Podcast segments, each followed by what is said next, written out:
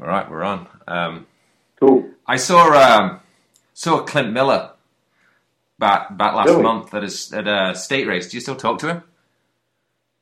I chat with him a little here and there, but not that much. Actually, he's for the for the longest time he was he wasn't on social media, and now uh, no, he is. So I see him on Facebook and that, and what, follow his stuff, chat a little bit. He's cool, man. He's a he's a he's an old school dude, nice guy. Yeah, I never really met him. Um, I think when I came here in the nineties, you guys were. I don't know if you was, but I know you were still double A. But um, well, you was, you was kind of back in double A a little bit. There was kind of the vet, the first vet pro class when I think it was, they were on cruises. Yeah. I think he might have been. It might have been. I think he raced a little bit of that. Yeah, but yeah, it was pretty pretty cool to uh, meet and talk to him. Seemed a very nice guy. Uh, I know I've asked you Yeah. a million times when you got when you got second behind him in uh, Slagharen in '83 World? Was you pissed? Was you pissed or were you okay? Um, it was a double emotion. I was super pissed off because it was like uh, I'm not making excuses. The guy smoked everybody, but it was like one of these deals where I got lane eight in the main, and the gate is like almost tilted to where lane one is even closer to the first turn, and then they have these lines that you can't move over. So it's like those are like a quarter of the way to the first turn. So uh, he had a great start. I came from the outside behind him, got second. I was pissed off, but when I knew it was Clint, I mean, literally, like after you're done with the race and you think you're like, dude, if anybody was going to beat me, I'm so glad it was him because he's deserving. You know, he was a great rider. He never had any controversy. He was super cool, and he won the world championships in 1983. So that's I was happy for him. You know. Yeah, and he rode for you, didn't he? Didn't he ride for you after that? A couple of years later. Yeah, he rode for GHP for a little while, which was kind of cool. So we we uh, we had a lot. You know, he used to come over to my house and do gates and practice, and uh, you know we would practice, and then we'd go race each other. And I I never ever once ever had any issues with him on the track. He was just super cool. Yeah, super rare. You can go through a career racing somebody that you actually never have Yeah. any. Uh, I mean, in double A, you normally, you, at least you know the amount, the amount we used to race, and I think you raced more than we did. You, you always have episode pretty much with everybody that in the top 10, 20, didn't you? You know, at some point. Oh yeah. I mean, there's go, there's no doubt that at some point your bro is going to just run you off the track when, you know, you're you're trying to make the main. It just happens, but you can Yeah, separate that. yeah. Cool. Did you um, Do you have bonuses back then, like big bonuses for winning world titles, or you? Uh, you know, we. I don't know about everybody else. I know for me, I had like a lot of sponsors, probably twelve or ten or twelve sponsors, and it was you know three hundred bucks here, four hundred bucks there. So yeah, you could you could win usually. I don't even know what we won over there. I don't even know if we won money at that race. To be honest with you, I don't think I got one dollar for getting second place. I, I think we got a trophy. Actually, dude, we did the we did this was really great. We did the trophy presentation. They gave us these big, massive trophies. I was gonna- like, yeah, not- not there's massive. pictures of like that, yeah. tall. Them trophies are And, amazing. uh, and yeah, and a bouquet of flowers and this and stuff. It's like, hey, that's pretty cool. And then we go to the banquet that night, and we get handed the trophies like twenty percent the size of what the what they showed us for the photo op. oh, they played you Like, out. seriously? Played you- But you know, but we had sponsors, so it was cool. And uh, you know, the the bonuses. You know, I, I can't remember. I just know that between all my sponsors, if I got first, I could make an extra thousand to fifteen hundred bucks. You know, that day. Sometimes more, sometimes a little less, but it was good. I think the world's trophies got worse. We had some decent ones in the nineties, and then now, I mean, you Yeah. literally, if you're top three, you get a medal, and that's it. And and you know, uh, and obviously a jersey Yeah. you win. But there was, like I say, I that, that picture of you guys with those th- on the, you, Clint Miller, and I think Matt Harris, right? You got third. Yep, Matt Harris got third. Yeah. You got super awesome. But even today, the best trophies I've seen at a Worlds. You know. Yeah, yeah, but those were take that we didn't get those. I have photos in my scrapbook that my mom left me, and uh, I look at that and I laugh because I'm like, oh, that looks cool. Too bad we didn't get to take those home. You know. You better hit Garrett up. So, Garrett, and if then- you're and listening, so check it out. So this is a parallel story to yours. It'll lead into what I was going to ask you. yeah. As the presentation was going on, we were in this hall over there on you know Sunday night, and I came out to my rental car, and my window was broke out, Oh, and fun. my bike was gone, my helmet bag was, all my shit was stolen. So that leads me to Bakersfield. You got your bike and all your crap stolen. What the hell? Yeah, I, uh, you know, it's my mistake. I, I've always kind of took my bike in the hotel rooms over the years. I mean, most most of the time, and I drove up to Bakersfield just to set up tents and stuff for Haro, and I took my bike. I've been riding quite a bit. Um, so I'm like, you know, and I rode Bakersfield a couple of years ago when I went up for the national. I just took my bike to mess around on, and I'm like, oh, this track was pretty fun. And I saw the video from the uh, tangent race earlier this year. I'm like, you know, I think I'm going to race. So Anyway, yeah. took took my bike, practiced on Friday, uh, stayed in uh, the Fairfield, which is a nice hotel, and uh, yeah. got a good parking spot. I thought, you know, and uh, outside reception, yep. and uh, yeah, woke up early, uh, had my breakfast, drinking coffee, went walked to my van about seven o'clock, and the side door was wide open, and there was my window was out, my passenger window was smashed, and um, yeah, That's they took my took my bike, a bunch of, I took the table covers off the pit because I wanted to be safe and put those in the van. So they took my toolbox. I had a spare frame for one of the team riders. Um, two boxes of clothes for Divide that I took up there, and uh, wow. just a whole yeah a bunch of nick just stuff that you you use at racing, you know, and and uh, so yeah, yeah, I got I got played. So uh, as of now, they uh, finally the police uh, did the police report, and um, the hotel finally uh, they need a police report before they can look at the cameras. So they identified yeah. Uh, three guys. There was uh, one guy driving, oh, one guy driving, two um, two guys that got out. Took three minutes, and they, yeah, they they parked right next to it, and there was in kind of a suburban, and um, yeah, so they still I mean, haven't told me who they are, but they, have got it on camera anyway. So hopefully we can. Uh, you, you, have to you have to wonder like how many other hotels did they visit? You know. Yeah, they, they they see it coming, obviously, you know, and I and I do I, I did because I got a little bit of heat on, on Facebook. Obviously, I posted the stuff on, on Instagram and Facebook of, of my bike and stuff, just tell people to keep an eye out. And I think that yeah. Um, uh, the, the, the family that run. I don't know if you know the the the uh, Mirandas that run the track. You know, and right. Um, you know, I think uh, obviously that when I when I posted this stuff, it kind of got you know people are starting talking crap on Bakersfield, and this happens a lot, and meth heads, and you know all this stuff. Um, you probably might read some of it on Facebook, and and and and, I and I think obviously I think that offends the the track, that the people running the race, um, uh, and my yeah. break-in was at the hotel and I, I, wanted to say, you know, I like Bakersfield track. I I enjoy the event, yeah. and I didn't want to disrespect them, but I did want to get the word out that my you know my stuff was gone. Absolutely, man. So That's I think right. Jordan Miranda kind of. I saw a few comments he made as regards to well, if you leave your bike in the in your car, what do you expect? And he said it a few times in a few different threads. So I, I kind of finally, you know, tapped back at him, and we went back, you know, talked a little bit. And but anyway, I, I just wanted to show no no disrespect to the track yeah. and and the guys running that race. But um, yeah, just, just, yeah, one of them Everybody's things. got a comment. Yeah, Everybody's exactly. comment. All right, well let, us talk a little bit about what we talked about on the phone. You've got got a bit of news, yeah, yeah. and I wanted to, uh, yeah, you know, every time me and you talk, every once in a while, it's always like, shit, we got to do a podcast. This is good. Um, so you got, you got some more scoop. You're uh, leaving Remix, or you've left Remix. So what's this? What's going on? Yeah, so I left Remix about four weeks ago. Dale Robinson's a good dude. I uh, worked for him for about 13 months. Um, you know, over the last five, six years, um, and again, I'm going to say this. I want to preface this by saying that I love BMX and I love BMX racing. And anything I say is just my opinion based on what I've experienced and what I see. I'm not bashing anybody. I'm just being real. Okay. But, um, seeing the direction of the sport and where it's going, uh, always kind of keep my eyes open on other opportunities. I've got other opportunities in front of me here that uh, that won't happen until summertime. But um, you know, those opportunities basically, I decided it was best for me to move forward and uh, to find a different path. I just feel like BMX is, uh, you know, like I'm at a place where I want to do something and have it be long term. And I don't know that there's any kind of long term future in BMX in terms of the BMX industry. I don't think there is, personally, mm-hmm. my opinion. And uh, so it got to a point where I realized I need to, I need to be doing something that provides me equity, you know. So um, Dale gave me an opportunity to get involved, and I appreciate that. He's a good guy. He uh, he does if he tells you to do something, he does it.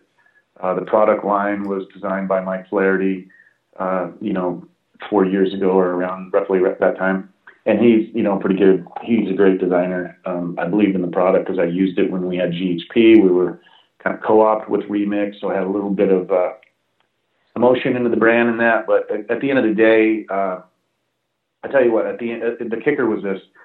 And, and again, man, I'm only just you know like a lot of people think that I'm here to bash and this and that, and I'm an old disgruntled guy. I'm not disgruntled. I'm 55 years old. I got four kids that I love. I got four grandkids that I love. I got a wonderful wife. I got a beautiful house. I'm happy, man. It's just where do I want to be, you know? And so when I went to the Fall Nationals in Lemoore, okay, and we packed up on Sunday, I was in the van driving at one o'clock. I called my wife and I said, "There's no future in this. It's like there's no way, you know, that." uh you know, that five years. I mean, where am I going to go here? We're, we're driving home on Sunday at one o'clock, mm-hmm. and I made my mind up at that point. Open up my eyes, talk to people, network, see what I want to do, think about what I want to do.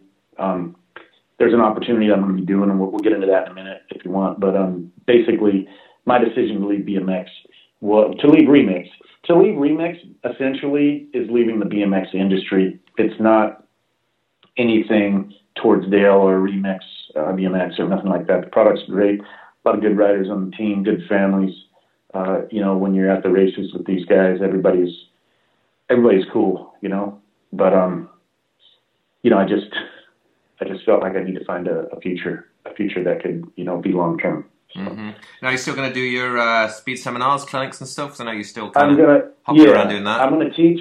I love teaching. When I teach, it it's not it's not the BMX business. It's not, you know, when I teach, I connect with riders. Um, I have, I mean, for tomorrow morning, I'm getting an air, airplane and flying to Monroe, Louisiana, doing a clinic with Ted Bailey at Rebel BMX. Uh, you know, we got about 25 or 30 kids. We're in a two day class, and it's great. When when the class starts, for me, time stops, and I'm in that mode where I'm able to really help people, and it's very fulfilling. I'll teach and want to teach. You know, I might do five clinics, six clinics a year, mm-hmm. but you know, that's a whole different situation where I don't have to be worrying about the business side of stuff. I just connect with the track operator and they bring me in and I do my thing and that's cool. Um, I'll do that for the remainder of 2019 and then when we get into 2020, I'll be completely gone, removed from BMX 100%. Yeah, it, it is really hard. You you continue after to hustle every every year, you know, it's same same for myself. You know, right. you, you, try you start new relationships, and then you think other ones are getting better, and then they fade out, and new ones comes, and you're like, well, if these all align up and grow at the same time, we're going right. to be in a good spot, and then just things fall out, things change, and you know, it's hard to. Uh, the, the, the big, you're right. The biggest challenge is that because BMX is so small, mm-hmm. you have to do you. I have to piecemeal. So my income, I have to piecemeal. I have to get I got to go to four different income streams doing different stuff to make the money that I need or want to make, you know? Yes. And with the turnover in BMX, you got guys coming in and doing businesses and they leave and so forth. And, you know, you just don't have that same, uh, it's not like it's motocross mm-hmm. or a professional sport that's, you know, that's big where there's lots of opportunity.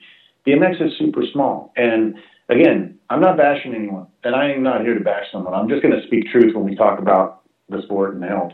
But it isn't. There is no industry anymore. It's gone, and there's no customers. Everybody's on the bro deal hookup. Mm-hmm. There's no customers anymore. So you know the whole "what is my price?" is just well, what's my price on that? Well, what's my oh, well, you got that from China, you know, blah blah blah. It didn't cost you much. Yeah, okay, cool. That's BMX. It's like let me go up to you know, in the grocery store and unload my groceries and just be like, you know, uh, I know this bread sells for a buck seventy nine, but like, what's my price? You know what I mean? yeah, yeah. Can we defer that till next week? No, we can't. You know what I mean? That's what BMX is. It seems to be. Uh, it seems to be just like that's what we've come to with BMX, and I, uh, you know, I guess this is a very good. Um, you know, this is a good entry into talking about BMX, the health of it if you want. But that's the deal. I just want to set the record straight though, and just let people know that, you know, Remix BMX is still a new brand, and they're still out there, you know, hitting the streets, hitting the pavement. If, if anybody gives the wheels a, a, a, chance, an opportunity, to put them on their bike, they will still see the difference. They're really good, good, high quality products. So. And I mean, even even on the carbon wheels, I, I saw another. I think it was Connor. They Oh, they, they're- would hooked up with some. I don't know if it's a new brand or just a new sponsor for the team, but it seemed like a lot of uh, I think it's a new a new brand, yeah. But you know, those is it Icon or something like that? It was something like ice or on, something. but, you yeah, know, something like those, that. those rims, just the rim, one rim, Mhm. three hundred and seventy six dollars. You know, Wow. yeah, they're not going to be selling too many of those. I mean, a rim, three hundred and seventy six bucks times two with your spokes, nipples, hubs. Get someone to build them. You're you're spending two grand on wheels. You can get a remix complete wheel set for under eleven hundred bucks. You know, with brake pads and a spoke kit. I mean, you just can't touch that. So. Even But, that though, for a regular set of the regular regular wheels, it's not. Uh, you know, I just literally been you know put in. I'm going to go pick up my bike today. I b- gathered up parts to, to build up a new bike, and um, actually, I want a quick shout out to CC Cycles in Ramona, uh, Clark over there. I, Nice. I gave him all my stuff just a day and a half ago, like completely everything in a box, and is. Uh, Nice. He's already built it all up. So actually, when I finish this podcast, I'm going to go pick up my new bike. But yeah, just pricing up. uh, You know, with we was always with Stealth, um, and that's kind of Yeah. I don't know what Toby's really doing with it, or he's just kind of behind. But there hasn't been any new products uh, as I know of anyway in the last couple of years. So I was just kind of looking at what the hubs to use, and uh, you know, so I put something on my Facebook. But things, just the hubs, the the Onyx, and uh, just crazy They're like prices for this stuff. 650 You a know, set, aren't they? what's that? I mean, they're like about 600 650 bucks for a yeah, hub set. these super. days, isn't it? yeah, just to lace up a set of wheels now. So, um, yeah, it's not cheap, is it? Now, Yeah. just to, to It all for- ends up, man. Yeah. Totally. What? Um, all right. So, what show? Do you want to talk a little bit before we talk industry and stuff? You want to talk about what you're going to Yeah, do yeah. next, or do you just want to get us? Yeah, that'll be cool. Uh, that would be great. It's pretty cool, actually. Um, so this is crazy. It's a small world. Back in like 1983, 84, 85, uh, I was doing, uh, you know, my mom, mom and dad were doing GHP, and I was racing full time. And we had a team. We had some pretty good riders on the team. And uh, one of the guys on the team, his name was Rob Taft, Robbie Taft. And uh, he was a young kid, man, and just part of the gig. And you know, we lost touch. I lost touch with a lot of the guys after that period. But a couple of years ago, I don't know, three years ago, I was on Facebook and I saw Rob and I friended him, and then I just was talking to him and got kind of into what he's doing, and and the guy is unbelievable. He's uh, okay. So the guy owns a company called 420 Centrals in Costa Mesa. It's a mega store, a medical store for marijuana, cannabis. Um, he owns a, a company called the Healing Plant of California, which uh, I'm gonna go start working for uh, right around July, end of June, beginning of July. Um, and what he does is he's actually been to Washington D.C. He's met with uh, Trump's daughter and other people, and you know, the day and age that we live in, it's it, the the idea of cannabis and marijuana. It, it's long past the whole Spicoli. Yeah, we're getting high, we're hanging out. You know, we're talking. The stuff kills cancer cells. Um, they give CBD to uh, people who have, you know, MS and seizures. I mean, I met a girl at uh, the 420 event on April 20th down at Rob's place. She was 12 years old, and, and she she used to have about 275 seizures a day. And Rob Wow. started working with her, and she's having zero seizures a day now. Wow. And the amount of quality of life that improvement that people can get and get off of pills and opiates and all these painkiller stuff. Mhm. You know what I mean? Yeah, um, no, it seems like it's really bad. it's amazing. So, and for me, I, I have to be emotionally engaged in something to do it. I'm not emotionally into it, it's very hard. It becomes a job. But for me, I go back five years ago. About five years ago, I grabbed a bottle of Advil PM, which I was living on, and uh, I grabbed the bottle and it was empty. And I told my wife, I said, "Babe, this uh, this is empty. Like this is four or five weeks old. Like I can't use ten bottles of Advil PM every year, you know." Mhm. And at that point, I was like, I'm done. And the reason why why is this happening? Here's why. Because you know, seven million sprints later, you know, ten million gate starts later, you have what's called BMX back. I mean, my lower discs are just probably blown. My I got no cartilage in my left knee on the inside. Um, uh, it was bone on. It's bone on bone. Five years ago, I was told I need a knee replacement. Um, I had complete reconstructive sur- surgery in my left shoulder, um, and then just the bottom line is just doing racing for years and years and years, man. Your joints and your cartilage and everything just gets hammered. So I started using CBD, uh, and we, I just after right away, I'm like, wow, I can sleep. And so I learned about cannabis and I applied it to my life, got off of painkiller stuff and, uh, and that's the emotional part that I think, wow, man, how many people? I went to go get my taxes done, and I was talking to my accountant, and the lady's like, uh, the tax lady, we're just talking. Her husband was a fireman. He had like three or four shoulder surgeries, and she got divorced. And I'm like, what happened? She goes, well, you know, he was on the opiates, the painkillers, and it just took his life over. Mm-hmm. He just he just became a different person. He was just completely miserable, and I didn't even know he was anymore. And this is happening across the board. So for me to be in that line of work, um, I'm going to go work with Rob. I'm going to learn the business. He says, I want you to be submerged in the business. I'm going to teach you everything. And then we're going to uh, create a sports division and we're going to get out there and hit up events, extreme sports, you know, all kinds of things and show up and do the full display and give away samples and t-shirts and hats and just just get out there and promote. You know, like mm-hmm. like you see a lot of people do. I mean, like his company, uh, 420 Day Sell, the Ignite brand. You see Ignite at all the Supercross races, and yeah, I see like it's you know, Chad, is I don't know if it's them, but I see Chad Reed and a bunch of the surfers and skaters are all getting sponsors oh, for yeah. this kind of stuff now. Yeah, yeah, yeah, totally. And and I'm telling you what, when when when someone has an ailment or or they can't sleep and they try this stuff, it's like, okay, it's unbelievable. And I'm just saying this. I go to, when I go to sleep at night, I take, you know, there's a, there's a lot of different things you can use. You know, you can use CBD for this, you can use CBN for that. There's different strains for different things. But what happens with me and what happened for so long is I could be like it could be like nine o'clock at night and I'm like bobbing for apples. I can't stay awake. And I go to bed and once I hit the bed my brain just goes boom, it's awake. It's like my brain is like won't shut off. Yeah. But my body shut off.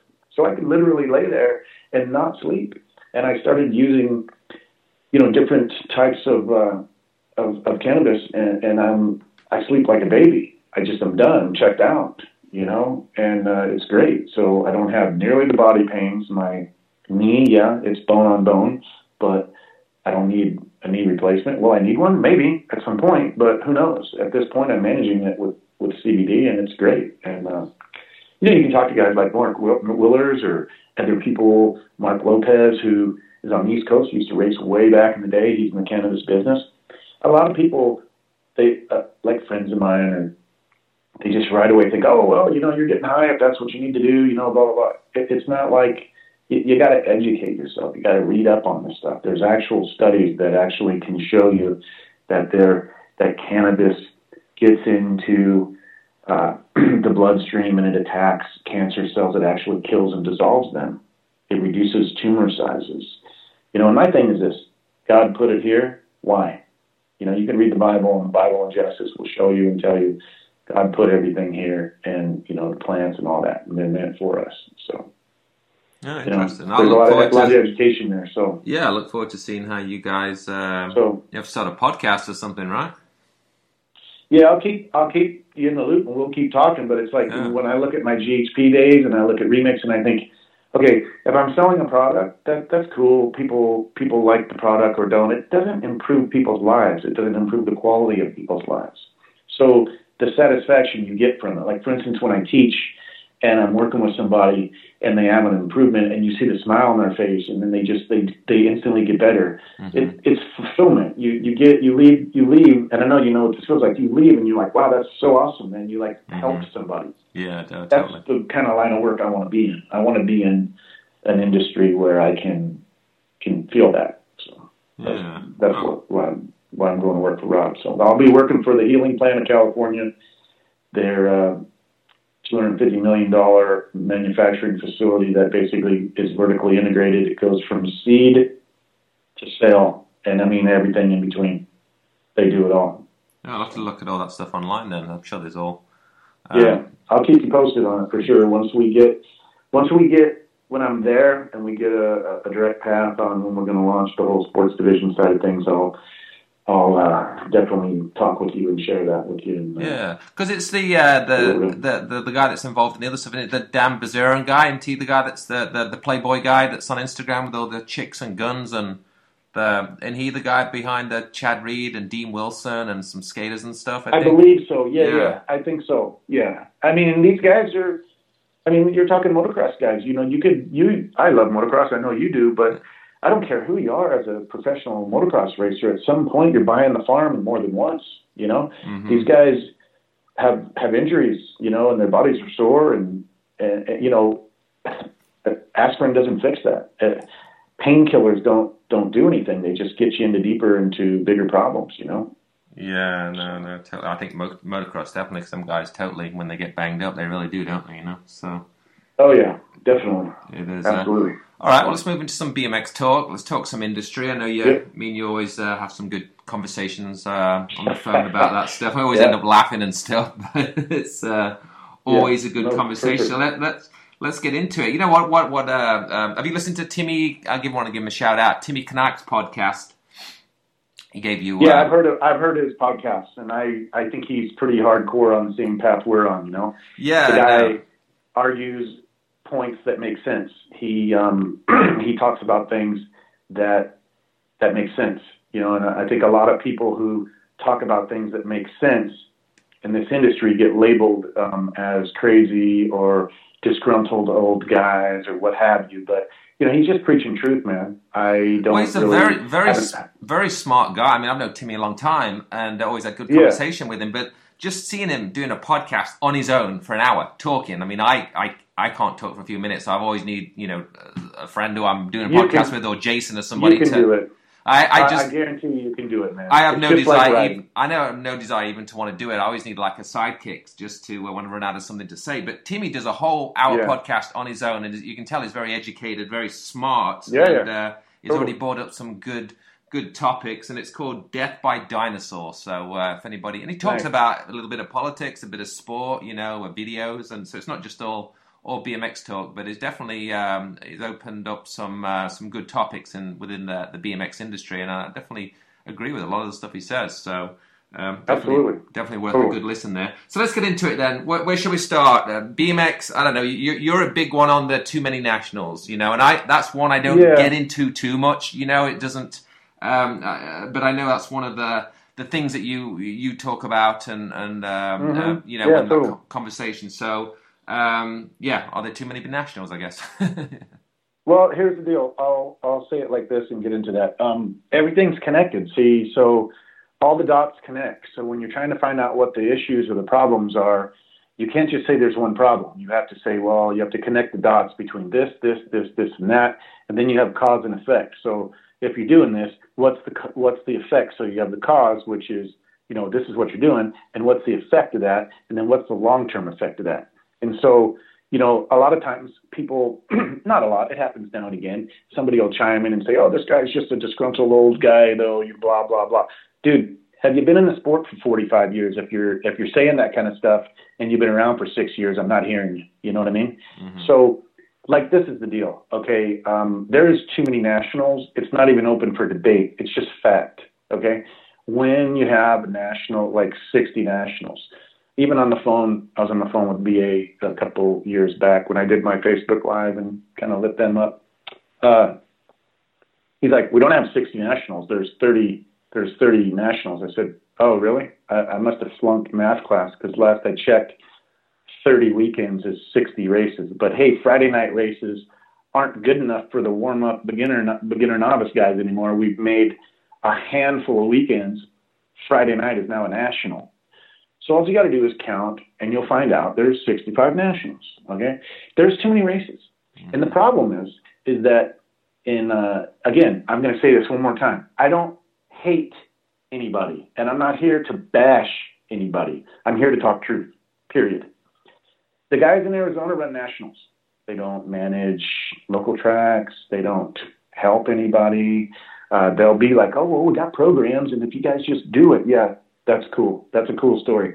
You've got some paperwork and it's in a folder and you hand it to a track and then you don't even know why they're not implementing it yet you've never talked to them. For instance, Simi Valley, Sycamore BMX, uh, it's been probably two or three years ago. I asked Tony, the guy that runs the track, who's been running the track for like 20 some years, 25 years or something. Hey man, has uh, USA BMX ever been here? No, they've never stepped foot on my facility. Wow, okay. Well, that's a problem. So the, the, the situation is there's too many nationals. There's no focus on the local program. Uh, only 10% of the tracks are doing good. 90% of the tracks, I talked to two tracks yesterday. One track in Arizona I talked to, and I'm not going to name names. I'm just going to say this. I talked to a track, and the guy says, hey, we only get in like five or six motos a night. We actually have more people wanting to teach than we have people wanting to race. And I'm like, yeah, that sucks. And that's probably because my neighbor can go onto USA BMX, fill out some forms, give them 60 bucks, and he's now a coach. Well, that's you the huge problem teach. as well now, isn't it? There's too many coaches, isn't there? I mean, you, you there's see- too many coaches, dude. I got I got my notice in the mail like three years ago to renew my thing. I put it in my shredder, dude. I I, I took my initial test, and I was like, "Are you kidding me? The questions on this thing, really, seriously?" and and I paid, and then I did it again, and then I never did it again. I've never once ever, ever, at all had any track ask me to see my license. They don't care, you know. But the point is, is there's too many nationals. There's not enough emphasis on locals. They're losing money hand over fist right now. Uh, everybody gets stuck on, oh, all they care about is money. All they care about is money. Sorry, if you're saying that, then you don't know what the problem is, okay? Because you're not having a lot of income when you have a race that has 180 motos and there's like three and four people in motos. Now, I went to Albuquerque earlier this year in the middle of March, and I watched first round motos that had four people. Okay. Mm-hmm. No, no eight moto gates, none. Okay, for motos.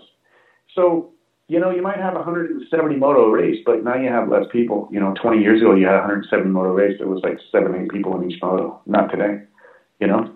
So my my beef is this you know, I don't think that like like that article you posted yesterday is great because it shows back in 1982 that we were trying to figure this out. Yeah, and that's why so I wanted to. I, I, because I read it. I was flipping through some magazines, and I, I, bought a scanner, so I started scanning a few things. I thought, so you know, I've, I've got a bunch yeah. of stuff from them that I thought kind of relate to, or some same some of the same stuff. And obviously, you were there, so you really know some of the stuff that was talked about then are still subjects today, which is, uh, you know, some, still they're still subject today, man. And the reason why is, um, you know, you've just always had the wrong people with the the steering wheel in their hand. I mean, for for as long as we can remember, we've had like uh, you know Merle Mendiga, we've had uh, Bernard Anderson, B.A. Anderson, we've had uh, a nonprofit group, NBL people. We've got we've never had any dynamic business people that are running a sanction that understand actually business one on one. I'll give you an example. Um, you know, you take John David, and he's got like a master's degree in whatever, but he doesn't have any any good business experience. Um, and that's it. I'm being real right now, dude. If anybody, I'll challenge anybody to verify what I'm saying, and if I'm wrong, I'll eat a bucket of crow and I'll I'll, I'll film it and I'll post it. Okay. the fact is, is you got guys like John David telling people, "Hey, we got to raise our prices because you know for our current customers because we have less customers. We got to make it up somewhere. You know, have a conversation with John David last July and talk about all the issues and situations and how can I help? I want to help. I don't want to be at odds with you guys. And spend an hour with him, and he's like totally cool. He's talking. He's engaged. Yeah, we'll we'll talk. We'll do more. These are good ideas. And it falls on deaf ears. No, nothing happens. You know, we got. Look, I've been teaching clinics for 25, 30 years, man. I have a lot of track operator friends of mine and I've heard from so many of them, almost every single one of them. They get on the phone with Brad Hallen, who, like, I don't even know if that guy ever raced. I'm pretty sure he probably didn't. But um, they, he just argues with people. He argues with people. He doesn't foster the idea of getting tracks to work together. You know, they have drama everywhere with all the tracks. You pick any state you want, and if the tracks are getting along, it's because the track operators are doing it themselves, not because USA BMX is helping them. They don't bridge the gap to help these people get along. They just don't. Um, and that's a problem. So the leadership is is not there, you know. And you know, you, you, you got you got. I'm, I'm standing in Phoenix this year, And BA walks up to me and says, you know, with some people he's with, how's it going, man? So how's business? Hey, man, hey, business sucks. Yeah, business sucks, dude. The local tracks are getting like five and six motos. You said this? Um, so, yeah, no, I want to. I wanted to say that, but I don't want to start any problems with the guy. But we're doing a podcast, Yeah. so I'm going to bring it. and I'm going to be real right now. Hey, man, bu- business sucks. Okay, um, there's not that many people racing. Oh, I left the track on Sunday in Phoenix at two o'clock. I was in my van driving out of the parking lot at the Winter Nationals, bro. I've never had that happen. Not ever in all the years I've been in it. Super small moto counts are happening. So you know they don't even know. They don't have a clue, man. They don't. The the the, the ship is sinking, man, and they're just like, hey, business as usual, we're good. And then all the people that don't know because people don't do research are like, well, they only care about the money. Really? If they only cared about the money, they'd do something to right the ship. Okay. When the ABA bought the NBL, they told everybody in the industry, we are going to keep the NBL, we're going to manage them both, and we're going to still offer two choices. Cool, that's great.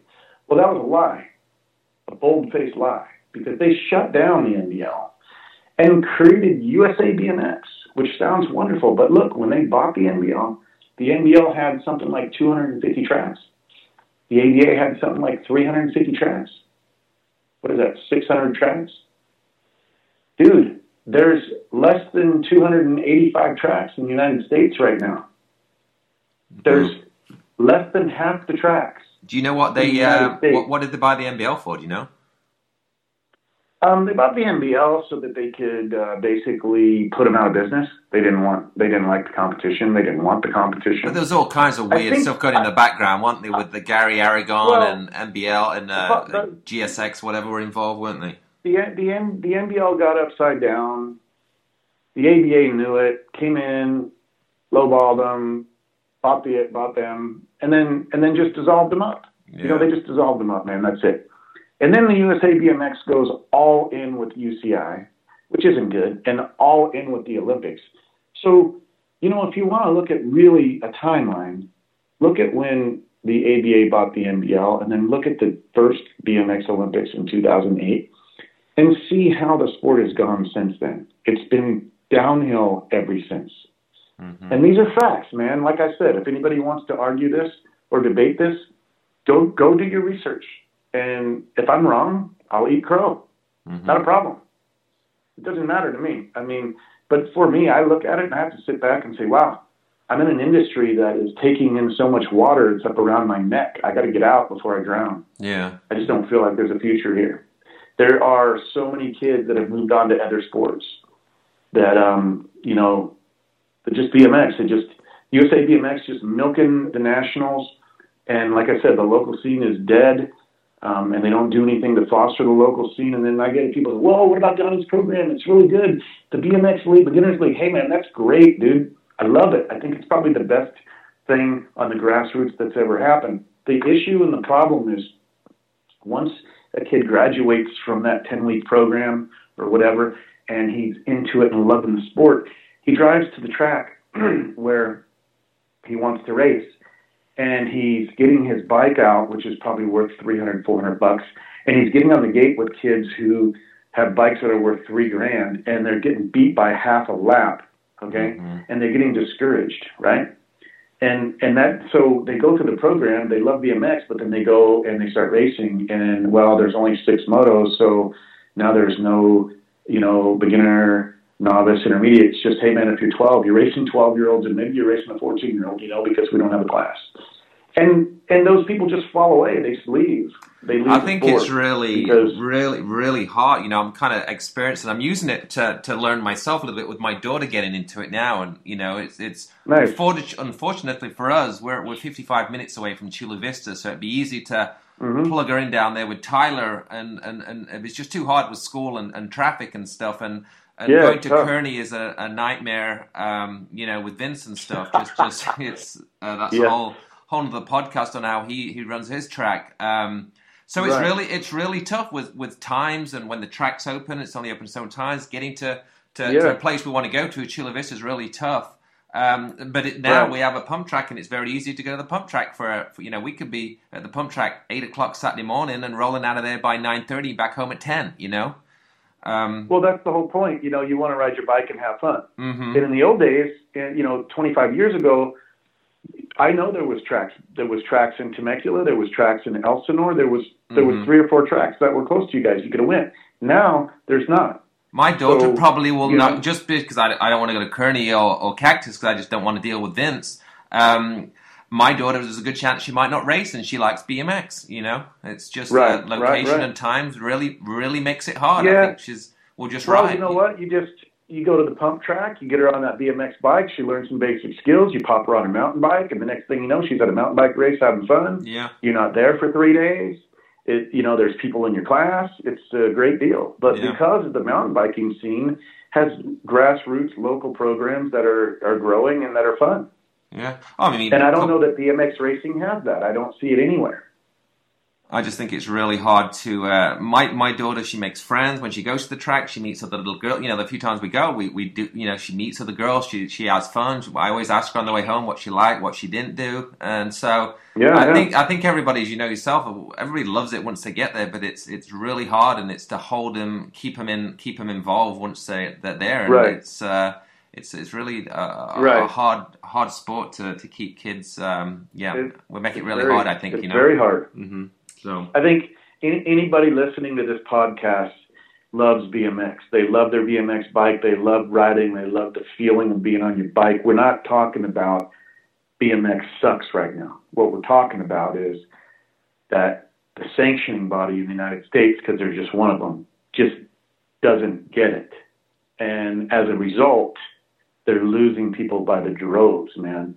You know, I'll give you an example. We used to go to races where Yeah, my computer completely shut down and uh, gave itself a re reboot, and it took like 20 minutes. So if anybody uh, wonders what went on there, we just uh, had to take a quick 20 minute break. But we're back. So Greg, let's get back into it. I think we're talking about maybe uh, BMX losing people to mountain biking. Yeah, I think, or generally stuff that's just fun and, you know, you're not there three days and they're not charging you an arm and a leg like pump tracks, you know.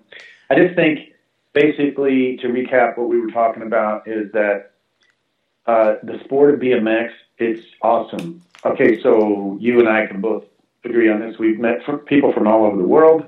We've met people we've, you know, raced on the track with, um, had good times. We all love BMX.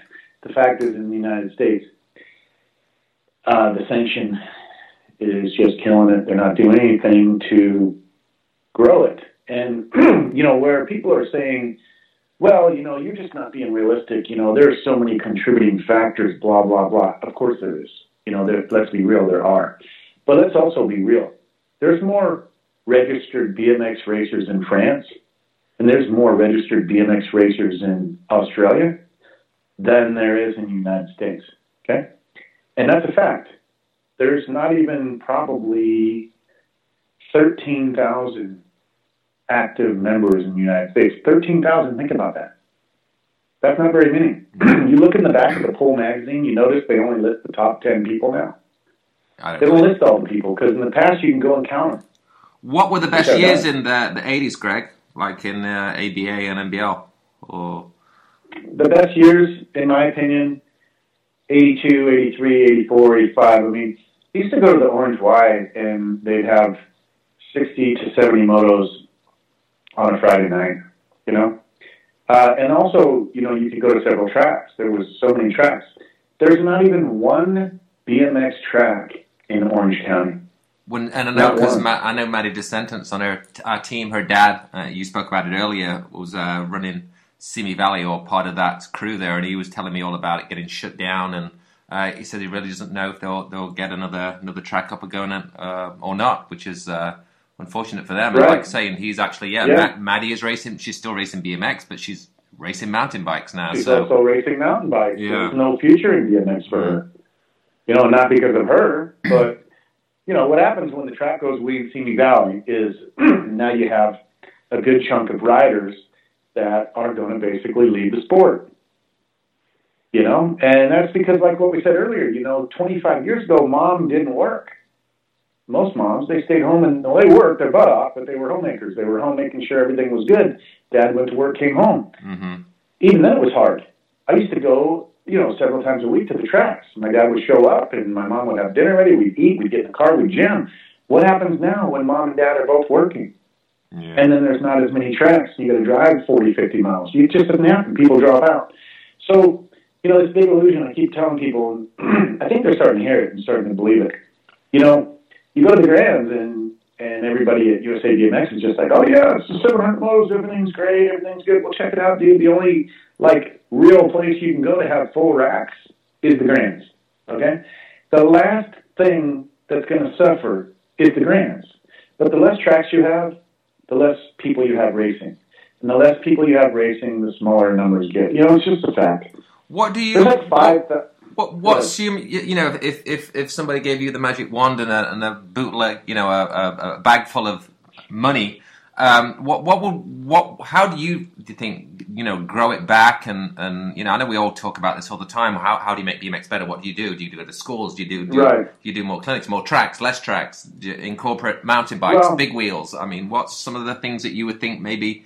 Um, I think a lot of sports are struggling at this point, right? It's uh, it's not just Well, I mean, BMX, you know. There's a lot of lot of uh, choices for kids now, you know. I mean, look at soccer. Is it struggling? It's growing. Fastest growing sport in the world still today. So, you know, there's there's factors. But here's the deal. this answer may not be exactly what people are thinking, but if I had all the money in the world, what I would do is I would get out of the way and I would hire professionals that know how to run business. hmm There's nobody in Chandler, Arizona that knows that. Not one person. Okay, you have to reinvent the program. You have to have people who aren't sleepwalking at their jobs, like Shannon Gillette. Okay, um, I'll give you an example. I'm just being real, dude. I'm sorry, dude. People don't like it, okay, and I'll just put this out there because I ain't hiding from nobody. Shannon, you don't like it, you got my number, call me. You want to meet me? I'll meet you. I don't care. Fact is, the guy doesn't help me. He he, he doesn't help anybody. He he's he's got no energy left. He's over it. He's turns a lot of people off, and it's one of the reasons why people don't like USA BMX. Because if you're a company and you want to go to a race, you got to go through him. And you know when you're like Shane from Alpha, and you're told it's 200 bucks per tent, you got six tents, 1,200 bucks to put your stuff up. You see that guy going on the other side of Simpson setting up in the grass.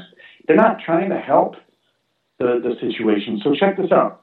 When when we went, I'll give you an example. There was a race at an, an ABA race at Burbank in like '94 at the Burbank Equestrian Center. The pit was lined up. The factory row was lined up to where there was a lane on each side. There were vendors. In order to get from where you were over to the track, you pretty much had to walk down that center line, and everybody was there. hmm Now, when I look at where uh, I wasn't at Bakersfield this year, but last year with Remix, we were set up and we were in the parking lot. We were like way out there, dude. I didn't even watch but like three or four races because I was the only person in our camp that didn't have kids racing and I wasn't racing. So all these other people were coming and going. And, you know, someone has to watch the stuff. Dude, we were so far, we were so irrelevant from what was actually taking place. They don't put any thought into the professional presentation. Like we were in Albuquerque last year in 18, and we had people set up in front of us. They pulled their Colemans out. They were barbecuing hot dogs. It was like being at a flea market, dude, at a picnic. I've been there It many a like- times. I've been on the East Coast and that's happened. I'm like, hang on, I just spent four grand getting all these people here, and nobody. I can't even take a picture of my tent because somebody set up. Absolutely. I'm, So- I'm, so strate- me, I'm strategic how uh, what races I even go to uh, as regards to the, the, the pits and the past history with that track and and the pits. And there's some races, yeah, I Right. I just don't go to because I know it's it's going to be frustrating, you know. So um, Right. and I've It- said, it is. and I've So said numerous just- numerous times. I've you said, know you're you're, you're dealing with uh, again um, i really believe in this you're dealing with people who don't have any competition who don't give two shits about your opinion uh, they don't care what you have to say they don't they won't admit to you that things are bad. They'll just tell everybody that you're crazy. And I've had this happen. I've had multiple people call me and say, "Yeah, I just got off the phone with so and so from USA BMX. Oh yeah, you're crazy. Yeah, I'm crazy, bro. Um, XYZ track just ran four motos last night and is asking himself, how long can we keep doing this? But I'm stupid. I don't know what I'm talking about. But you know what? Why don't you ask any one of my track operator buddies who deal with this crap? They'll tell you the tracks are so over it. Like they're working their asses off and they get no help. Yeah, okay, we got programs, but you know, we can't really help you do anything. You got to take responsibility and do it yourself. Yeah, that's cool, man. You had a national in my backyard and you had it at a facility. Why didn't you let have it at my track? Oh, because you sold that to the city because you're getting 15 grand to run a national or 20 grand to run a national. There is no effort on USA BMX's part to foster and help and grow the local scene. They don't give a crap. They simply don't. But you know, that's the state that we're in. What we need is, I would, if I had all the money in the world, I would hire three or four really good businessmen that have the businessmen or women who have experience in business, that understand business, that have had successful businesses or worked for them. And they would know because, you know, that's what's missing. What's missing? Professionalism, a plan, you know, it's missing. Yeah. Yeah. So I don't know what I'm talking about. So companies are going out of business left and right. Dan's Comp is gone. Uh, look at the go onto the USA BMX website on the homepage and scroll to the bottom and look at the national sponsors. There's like six now or seven. There used to be like twenty. You know, the sport is is uh, spiraling badly. We need another sanction to come in, and we need somebody who has some enthusiasm, some professionalism, who's willing to put together a plan and get busy working it. It's, so when you had, and I saw this on the post yesterday, when you say another sanction, you literally mean like a, a, a whole new um, association, a new federation, or do you absolutely. mean? Absolutely.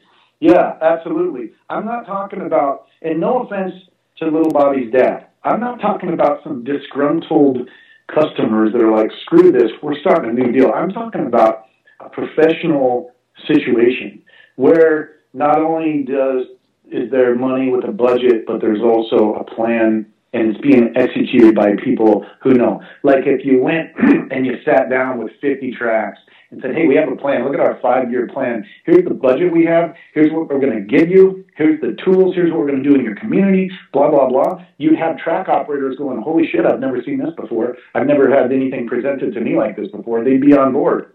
You get 50 people to switch over in 10 minutes. Yeah, I'm not talking about uh, just getting, you know, USA BMX to come up with some new ideas. I mean, my thing is this, man. Come on, let's be real. You've given somebody like 30 years to figure it out and they haven't. They've become like a politician that needs to be bounced down the road. You know, it's like they don't get, they, they haven't figured it out. And then they put all their eggs in the UCI basket. You got pros racing on Friday night. Why are pros racing on Friday night? Is that just not the most ignorant thing ever. And on Sunday morning, it's like zero energy, man. Okay, zero. You take the pros out of the mix. And I'm not saying the whole race should be around the pros, but the little kids, they don't have anybody to look up to these days. Not a lot of people. And you know, let's be real. When uh, you know, there are some races where you'll see guys on the podium with a three thousand dollar check. That's great. So people say, "Well, yeah, UCI, it's three thousand for first. Yeah, cool story. What do they have? Six races? Are you kidding me? Six races? You win all three, all six races. You can't pay your bills on that, right? But who wins all six races? Nobody. So you go to an ABA race, and it's a thousand bucks for first place. How do you live on that? Yeah. It's definitely the the pro, the pro racing is. Um, um, I talked to John David a little bit in, in Phoenix. I, I think I shared with you. You know, I mean, he was talking, um, he, he'd read one of my rants earlier in the year about the pits and the stuff with Shannon. So uh, John came over and we had a good thirty minute conversation, and it was positive, you know. But, yeah. but like what I, I, I, I said to, to, to John, um, and, and we've said it a bunch of times. You know, Mike Carruth and a bunch of guys have said it, and I've said it on podcasts. There needs to be a, a round table um, conversation, but it seems like that's not going to happen. Or uh, good luck, good yeah, luck with that. Yeah, and is, I'm at the point now where it's like, yeah, some days I'm like, you know, I want to make it good. I want to be involved. I want it to be, I want it to to help grow. And then sometimes you just like. I just got to focus on my own thing and just do my own little bit and just you know carry on trudging you know forwards in my own little way, you know. Um, so I yeah, I that. I, I it. I think it's, it's past know, the point of a, a round table, or even you know, even John said when me and him spoke. Um, he said it'd be hard to even um, uh, well who can come to the meeting and who can't you know and that's that's you know uh, you see this is, this is the problem that that's what's called deflection. You don't talk about it's going to be hard. First of all uh, if it's not hard it ain't worth doing personally okay? Second of all you don't talk about it in a way where well we just don't know who's going to come. Why don't you take some action for once and put out an, a, a press release to all the manufacturers, to all the people that have been around for 25 plus years. We're going to have a meeting. Here's where it's at. Here's what time it is. Okay? That's how you do that. See, these guys can't even pull a meeting off, let alone anything else.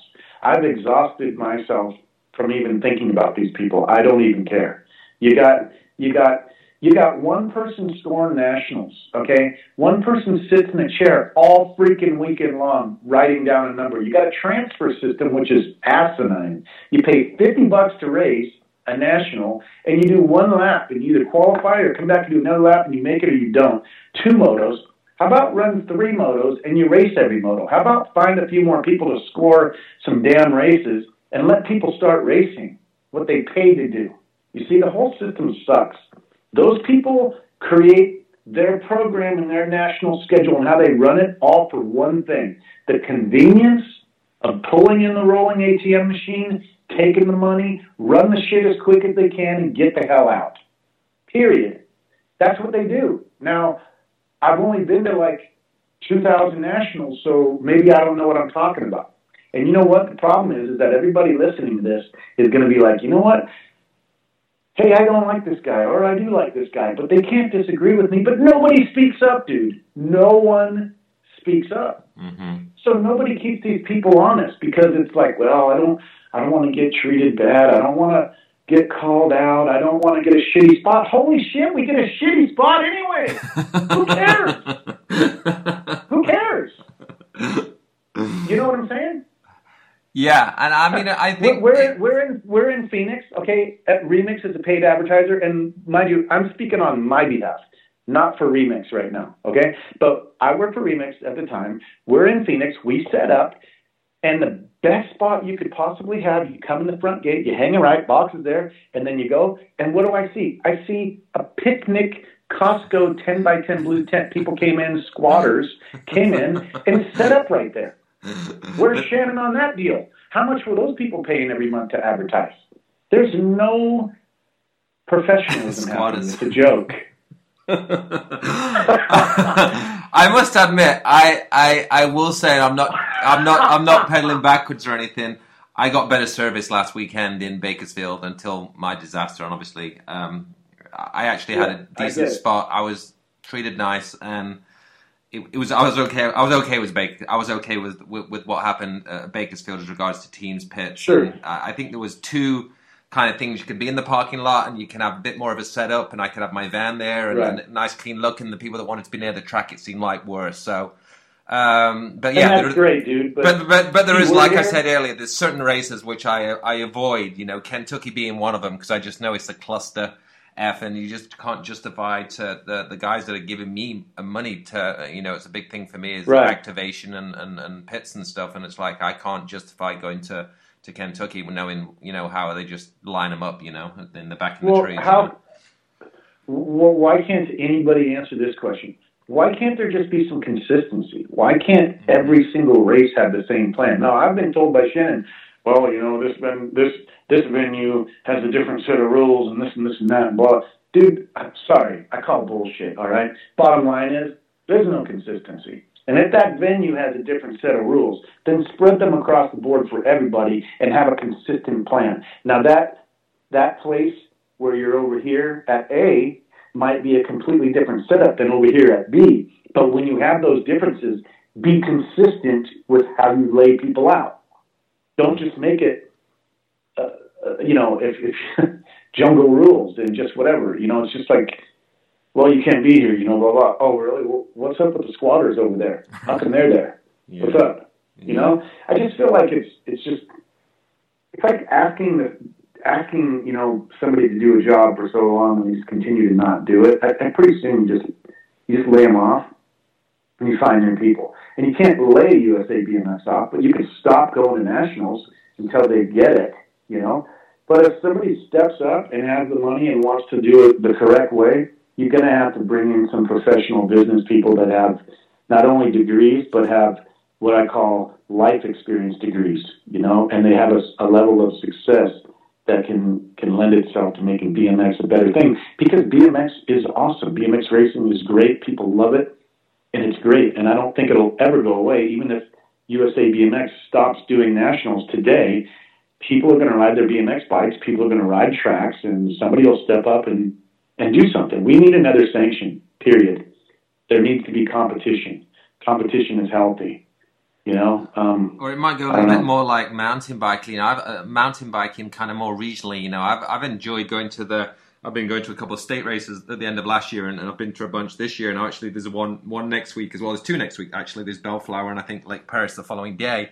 Um, I seem right. like I the, the, just just kind of looking in and, and watching it, and I've set up the tent um, a couple of times while I've been there. Um, it seems like a bit more uh, stuff. It seemed more busy in the pits, more people walking around and, and, and, checking out stuff, and um, it just seems like a, a good vibe, you know, uh, in and out same day, yeah. and obviously, obviously less expensive for that's me. That's great. And I always hear good stuff about it. Yeah, so for me personally, I kind of like the state stuff. I enjoyed the the Hall of Fame national. Uh, I think it was the Gold Cup finals in Chula last year. I, I, liked it there. You could set up a tent in the nice nice areas around the, the you know Chula Vista uh, around the track and the right. grass, and it was, it was it was just a good day. I really enjoyed that uh, that vibe and, and that kind of daytime thing. But then I also take in consideration I'm old. I've been doing this a long time. I don't want to jump on planes anymore. Right. I, have kind of you know been been been like like so many of us have, have kind of you choose what you want to do now. Um, so that's maybe right. me being old and not so excited to go to nationals like I was 20 years ago. You know, so.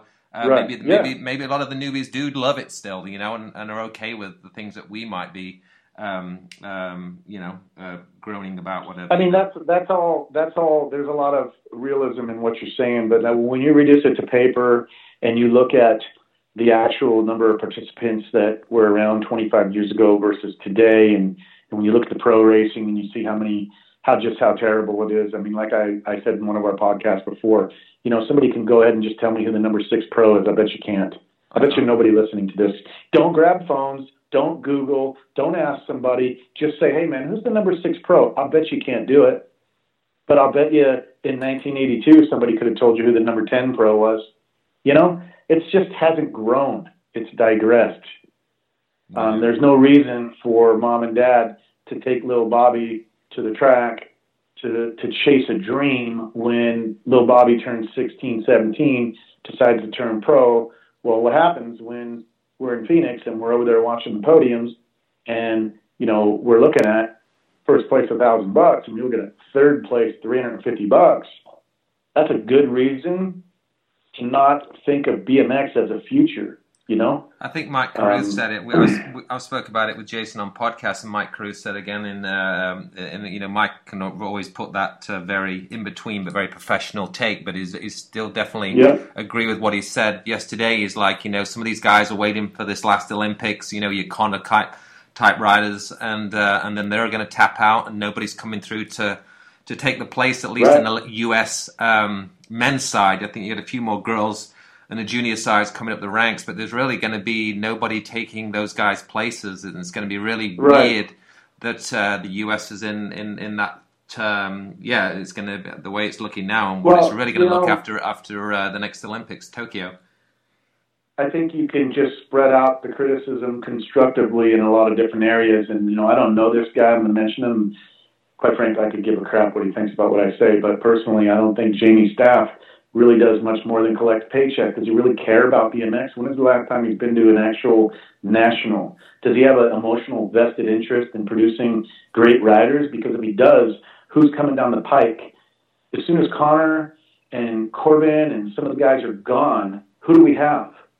Yeah, we really don't. Like it's yeah. it's pretty bleak, man. And it's like, what are these guys doing other than collecting their paycheck? What are they doing? And if I'm wrong, prove me wrong right now then. No, I think Please. that I think the only hope for the USA cycling part is Tyler Brown is in there and he's still young Exactly. enough and he's still on the shop floor. Is um, um, you know he, he's still on the circuit. He's still you know is, is involved Sure. in everything. I think he's their only hope. We look at Jamie Yarries, I think he's maybe on more on cruise control and uh, just wants to get home and have his dinner. You know, so hopefully. Uh, Pretty much. Tyler's, That's uh, what I, the, T- Tyler's input and they'll they'll utilize having him for, for at least identifying the, the, the, the next era of kids and at least somebody that's in touch with what's really going on and and right. and, and bringing So the let's take the let's take the scope and, and move the circle out more. Let's move it out. Let's make the circle way bigger, Mhm. and let's look out into the shadows. When you're having uh, less than 300 tracks in the country, and you have nationals that are having 140 motos, the pool of people to pick from becomes pretty bleak. So if you don't have a good local program to foster riders, if you don't have a lot of tracks in the country, and if you don't have, you know, a good amount of riders to pick from, you pretty much wind up wind up with nobody to put forward anymore. You you you wind up in a situation where it's kind of dying on the vine, which is what is happening right now on every level. hmm And I think How you, many U.S. men- how many U.S. men were in the finals at the last Supercross race? they weren't even in the semifinals. They didn't even. And Thank I would you. I would say Connor's Right. not going this weekend. You know, Corbin can obviously get in there, but I think you could even, regardless of Corbin, you could be looking at quarters. You know, and that is crazy for for US. Yeah, you, you was you was part of it doesn't when you'd go to World Championships and there's 20 American dudes that could win. You know, um, Right. definitely different times. Uh, I, I'd say you're obviously more invested being American and, and being one of the guys from those early days that have done it. And uh, yeah, I, I, I still have passion. I follow, you know, uh, GB England, you know, and uh, you, you still Right. have that little connection when it's your country, you know. So I could see. You know, there's there, the deal. I mean, I, I will admit to this. I'm older. I, I'm over it. I don't. My buddy Henry Kaluskovich, Henry Pollock, he's from Germany. He's probably listening right now when when you post this. But he's like, Pillage, I'm I'm going to be watching this tomorrow morning. I'm getting up at four to watch. And I'm like, good luck, dude. Do me a favor. Um, I don't care, so don't tell me who did what. He just thinks that, that I'm crazy. But I'm, I'm I can't find it, enjoyment in watching it because when you know too much, you get bothered by a lot of things rather than you you go from being an enthusiast to being on the inside and then you see all the problems and it just pisses you off. So looking at it just pisses you off further. Mhm. You know? I would have watched that last race and I'd have been like, yo, uh, semi time. Where's the Americans at? Oh, good job, USA BMX and USAC and all these dudes and Jamie and all. Good job, man. You're bringing a lot of riders up. Cool. We got zero representation. Seriously? You ought to get paid for results. You don't have riders and semis and mains, you didn't get your paycheck last month. You know what I'm saying? No going home to your comfy dinner and your comfortable situation. Produce or get the hell out. yeah, Just like a normal job, right? I think um, they've almost skipped a generation, you know, and it's really gonna start. Yeah, you're gonna see that in the next couple of years, you know. It's uh, Yeah, totally. It's especially when, Absolutely. when when Connor's gone, you know, and he's not going this weekend. So I could only, uh, I'm sure Right. everything's in the hands of Corbin. And I don't want to disrespect the the current US riders. I know there's some young kids trying to to get in there and, and, and, and climb up the ladder, but at the same same time, you should have some. Um, uh, uh, yeah, it's different times for Well, US. look, there's there's there's tenfold of the great riders where the parents are like, "Hey, we're bouncing. You know, we're out. You know, well, why do why do we want to sacrifice so much so that you can go get fourth place at a a supercross race and bring home 350 bucks and uh, you know put your neck on the line for what? Mm. You know, and there's six or seven races a year, so. I think I don't really think there's anything to attract. There's nothing to attract people to the long term picture of this situation, you know? And I think you're seeing that now, where they've obviously been seeing, reading it, being part of it for these these kids coming up the last couple of years. They're they're tapping out. You see, Yeah. you know. So before the Here, even, here, here, here's the visual that I get right now. Here's the visual. You pulled up and the house is on fire. It's too late, dude. It's uh, grab the hose and you can have 10 fire trucks out there, but at this point, dude, it's got to burn to the ground and you're just too late. So it's going to burn to the ground in the U.S. It's currently happening. And someone's going to pick it up and they're going to make something of it. Somebody hopefully will come along who has all the qualifications and some passion and they'll make it happen. Because USA BMX isn't. They, they, they're in the house. They're not even getting out of the house. they're going to burn you to the ground with it. You know, Talk, talking to burning to the ground, did you see on um, Facebook floating around last couple of days? There was some coverage. It was in, um, it was you know obviously in uh, Brazilian or. Uh, there was there was uh, a news news clip from the uh, Rio track, which is uh, obviously yeah almost the same same same spot as what Beijing was. You know, just overgrown and uh, yeah, seemed like it was uh, all that money. Yeah, all that money. So somebody somebody tagged me into the Instagram. The same thing was on Instagram. I'm like, I normally I would repost it or say something, but I'm like, that's not a shocker. It's hard. It's yeah. hard. It's hard to look at. It's sad, man. Yeah, I just it give really it thumbs down and carried on with my day. But yeah, it's not a shocker, right? but it's still sad when you see that, you know. And uh, absolutely, man. Um, absolutely. All right. What uh, cool. shift gears it a little bit. Um, you still ride a bike? You still ride a 20 inch, Greg? Still blast around? I don't ride a 20 inch. I have my bike in the garage and I just can't even look at it. It's like um, I ride a 29er and I hop on my motorcycle, my street bike, and just ride. I just don't really have I don't have any desire to ride a BMX bike, and it's not because I don't like BMX, because I love it, dude. It's in my soul, man. I'll never ever not love BMX. But after doing it for so long, you know, I'm 55 years old. I'm in good shape, but let's be real. I hit the ground wrong one time, and I'm screwed. And uh, mm-hmm. when I ride my mountain bike, my 29er, I'm not going to hit the ground. I'm I'm I'm riding fitness stuff, going through the hills, riding some wheelies, this and that you know, you get onto a BMX bike, and here's the problem when you're an old guy. Your brain don't think you're old. Your brain's thinking like it's 20, so it's like, yo, bomb that double, and your body's like, okay, we'll give it a shot, and uh, you know, you wind up killing yourself. Mm-hmm. It's crazy, and I I don't want to do that. I I've done it enough. I don't have any desire to even touch my 20 inch bike. So yeah. it sits. if you um you know, I, I, play this game with myself a little bit when I'm just daydreaming or um, thinking about yep. stuff if you had to go out and buy a bike, a 20 inch, um, support a brand, you know, and, uh, and rep, rep, rep for somebody, who are some of the brands that you would do in today's landscape, today's world? Who, who, who, whose bike would you go buy and ride? You know, I, I would buy, I mean, this is easy for me. I would buy a Redline. And the reason why is because I raced for Redline three times Mm-hmm. I have great memories over the years. Uh, they make good product. Yeah, they had some struggles. I know they did, but it seems like they they're working through that. And uh, I would buy something that gives me the warm and fuzzy feeling. Like some people might say, well, you could buy a GT, and it's like, well, yeah. The problem with GT is, for me, it's not GT anymore. Right. You know, yeah, it's a yeah. it's a conglomerate. Where Redline uh, is really there's still people that work up there that have been around and worked for SBS back in the day, and it's just a Redline to me is that's what I would buy a Redline. Right. I was trying to, you know, for me, I was, uh, I, I like, um, I think I would buy um, a Cult because you know I'm friends with Neil and I, I love what them guys do. Yeah. It's just a cool brand, Neil and Robbie. Yeah, they're um, very cool. An, yeah. an S and M because you know I still still have always been a S and M and fan of Moeller and just always still still in it Absolutely. and doing it.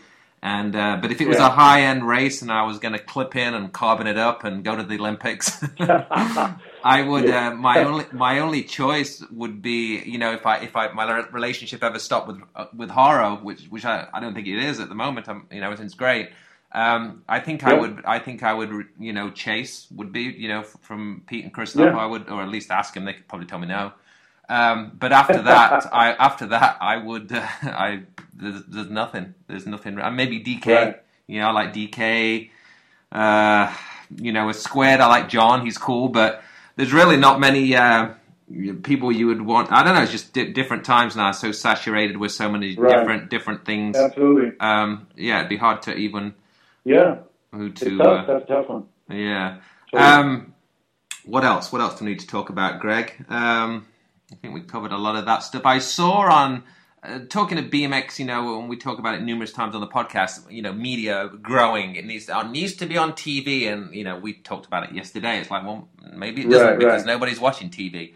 Um, uh, but I did see it, which is, you know, it's funny the old school guys can get on the local news, but current racing uh, really struggles for that. I saw on K- uh, KTLA, I think it is. That must be your news channel over there in uh, LA. Yeah, they yeah. had that there was there was there was uh, snippets of the uh, the NBL NBA the old school reunion And uh, them Yeah, that's coming up next weekend. Yeah, yeah. That was, week. there was some clips from the news on that. I thought that was pretty cool. Um, do you do you still do you support that one over there? You go that that one?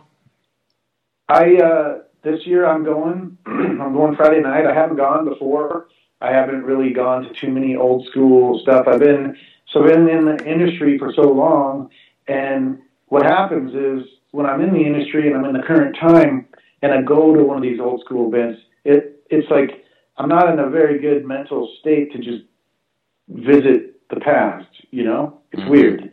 But but now that I'm moving out of BMX, uh, my mind is like, wow, man, I can't wait to go to this thing because it's cool. Like I don't work in the industry anymore, and I can just reconnect with people and you know doing different things. So I think it's pretty cool. You know, uh, that being on KTLA and promoting that, that's great. As far as as BMX being on TV, I mean, like I, I my wife and I canceled our cable two weeks ago. We were paying like 160 bucks a month for what? Man, we use our Apple TV, so it's like we watch what we want.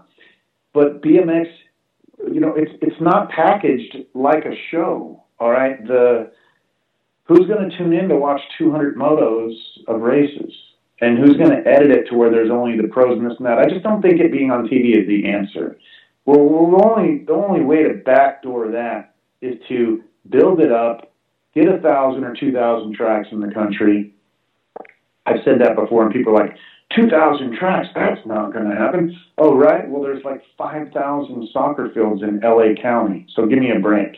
Okay? There's a soccer field or a baseball diamond everywhere you go. 2,000 BMX tracks isn't too much of a stretch, you know? But if you have that and it started to grow again, then, you know, there would be a demand for it. But how do you get people to watch something that they don't have really any experience doing or they didn't do it when they were growing up? They just don't know what it is, you know? I don't know. Yeah, know? no, I get it. So there's no It's tough. chance I don't you. think that getting it on TV fixes it, you know? So there's no chance you coming to. And I know this uh, the NBA. You know the thing that's coming up on Friday, May 17. I think it said on the news. Yeah, I'll Um, be going that- that one. That's- Friday night. That's more 70s guys, right? It's, it's uh, the real early yeah, that's, crew. that's like, that's from day one through the eight through like early '80s time. You know, like, like when I go to that, probably I'll be the only guy that raced through the whole '80s. Most of those guys raced in the '70s, and and some of them raced in the early '80s and that. But for the most part, it's the inception of the sport, and it's really to honor Ernie Alexander and Suzanne, who basically ran the NBA. And it's uh, giving props to a lot of the people in the industry. Like I know they're going to honor Scott Breithaupt and do like a SE 77 tour reunion thing. So we're going to participate in that.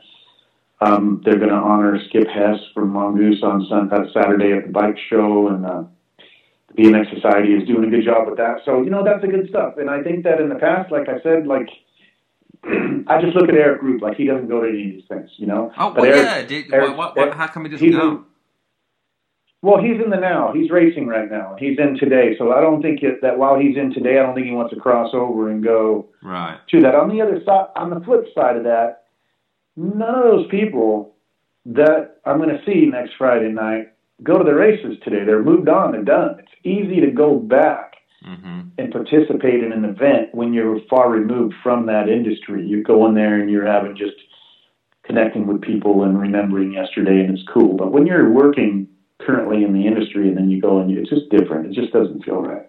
So So you're not be going to the uh, Chula Hall of Fame this year? I'm thinking I'm never going to go to that again. Um, I'm thinking after this podcast, I probably won't be let in, but that's fine. Uh, but yeah, I, don't, I, don't, I know you like. I know you like. I really No, I think it, it, it, I don't understand why, but Stump hasn't been put in yet. And I mean, I'd love to see the day he goes in. He definitely deserves it.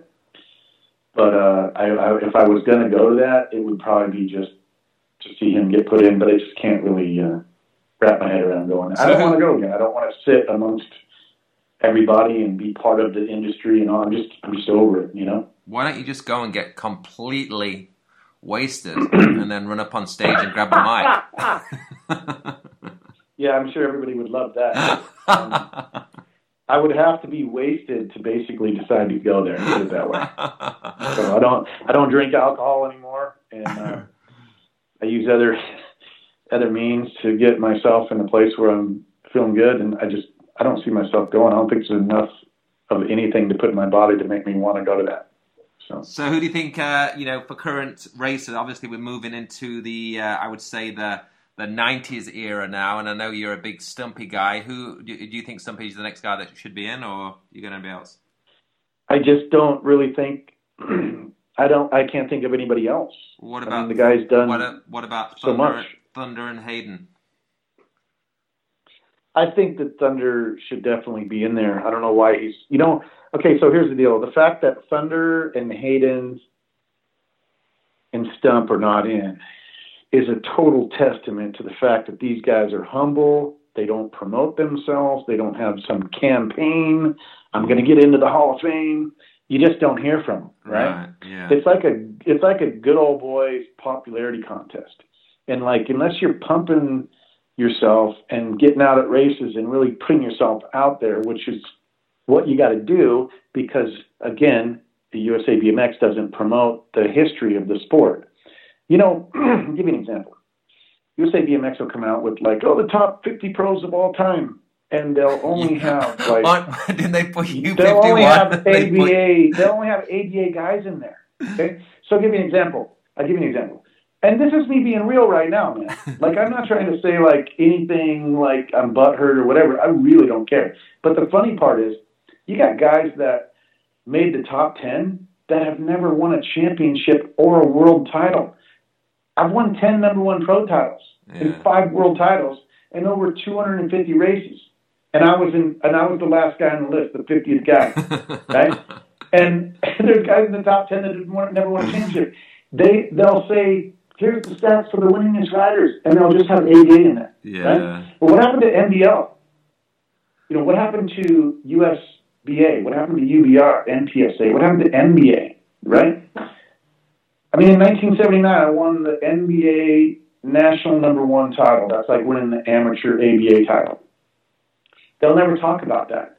You know what I'm saying? It's like, so it's just a joke. They don't educate people on the history of the sport. They only talk about USA BMX, you know?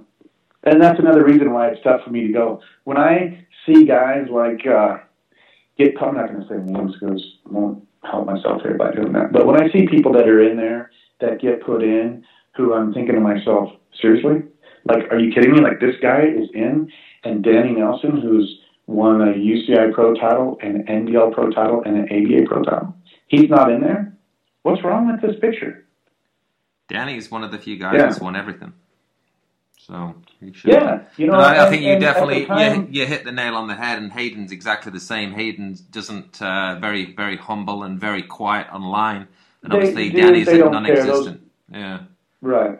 If they do, if they do care, they're not showing it. But you know what? They're just chill. They're cool, and I'm sure that that the three of those guys will will ultimately be there. But in the time frame of which they've been put in, it just makes no sense to me at all. hmm Well, cool. You know, don't you don't you don't you don't put guys in that that haven't done anything on the level of those three that we just named. You just don't. You know. And Allier as well. You know, I think uh, another, Right. another game Yeah. chan- game changer. Well, he's he's a humble guy, and he's not self promoting. You know what I mean? hmm He uh, he's he's one of the greatest bicycle riders I've ever seen in my life. He was amazing, you know. So Let's uh, Anyway. let's finish off with um, you. Do you listen to other podcasts like not not necessarily BMX, but uh, other stuff? I listen to Joe Rogan a lot. I like uh, I like the guests that he has, and you know a lot of the topics they talk about. I'm a huge MMA fan, so I like fighting, and you know It's hard to keep up with Joe. Rogan, isn't it? It's- His podcasts are so. I, I take. I really have to choose who I listen to on his. I'm currently uh, halfway through Yeah. Russell Brand, uh, which I like because the guy's funny. Uh, but Joe Rogan's are so they're so good, but they're so long, you know. So it's hard to. He bangs know out like We three were- a week. we basically pick and choose like what you're saying, and then we always watch them at night. So we'll we'll lay in bed, we'll just put it on, and we'll just like watch it until we pass out or whatever. But there's a lot of guests I don't really want to hear about, and there's guests that I want to hear about. So you pick and choose, but kind of cool to listen to listen to it. You know, yeah, you know, Mike different people. Tyson's doing. A, I mean, everyone does podcasts now, which Oh man, it's awesome, dude. Yeah, I just awesome. listened to my first one. I listened to Piers Morgan yesterday, so I like I like him. So uh, he always speaks up. So I thought it was pretty cool. Yeah, that's that's Tyson's is cool, and I, I like it. It's it's pretty cool. I know it's new, but I think the guy's a good personality. You know. Yeah. What about uh, BMX? Do you listen to? Um, obviously, there's not too many in racing. You got Tori. There's a the younger guys do a coffee chat, and then obviously Rail the mom. Do you listen to that? Oh my God, you're killing me. Um, I I just don't, man. I don't. I don't really like. You know, I don't want to. I don't want. I don't know how to make this sound good, but I just like have done it for so long, man. It's like the guy that goes and he's a roofing contractor and he just does roofs every day, and he Right, comes home yeah, and his own roof is leaking, and he doesn't want to work on it because that's all he does all the time. Well, it's Like like when for you see an old school friend that you haven't seen in 30 years that, that wasn't part of BMX, but then you, you bump into him or you talk to him on Facebook and they want to talk about BMX, and it's like, you really don't, you want to actually know how they're doing, or you want to talk about some old fun, Right. fun school things, but they want to kind of catch up on BMX, and you're like, man, I just talked about And I BMX. I don't mind that so much because they probably aren't in the industry and haven't done it forever. So you can have like a, a five minute recapper and move on. you know? right. Um, but you know, it's like I don't like like like for instance, I don't want to be like Uncle Rico. You know, I don't like to be like, dude, if they would have just put me in, man, I could look, I could throw this football over the other side of that mountain. You know, if coach would have just put me in. Right. Th- This is why I don't like going to the Hall of Fame because I go to the Hall of Fame. First of all, anybody anybody that bags on me for not wanting to go, um, let me put it this way: I've been in like 20 of them. Okay, I've been to 20 Hall of Fames ceremonies.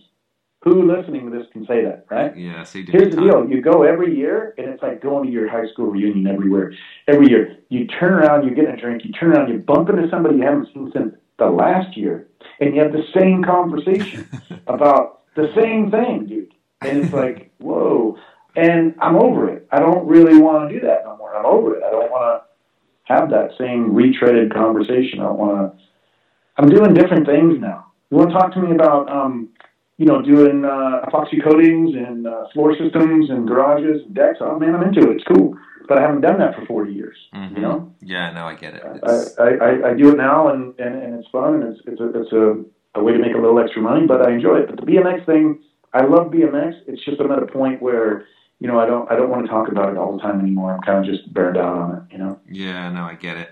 So we won't be seeing you on um, on on Saturday. We got a PK is uh, uh, is is uh, old school ride with. Uh, uh, I'm actually going to go check it out. I think Eddie King texted me yesterday. You're you see the only way I'll go on Saturday is if somebody kidnaps me on Friday night. But I like I'm going Friday night, and you know I I kind of might want to go Saturday. Who knows what's going to happen? But it, the the point is is the guys that we're going to go see are people that I grew up with in my early days, which influenced me to want to be somebody in BMX. I mean, I grew up as a little kid thinking David Clinton was just so pro, and he was, and I want to be like David, you know. And now I'm friends with David, and it's like really awesome. Well, that's like And kind so- of me for me, my ear or my me for when I see you know you guys. So I still like it when I see Mike Miranda. I always love talking to you and Eddie King, and you know because you're the guys that yeah, and that's obviously the same for you. Those those early guys Can I throw a question at you? Yeah,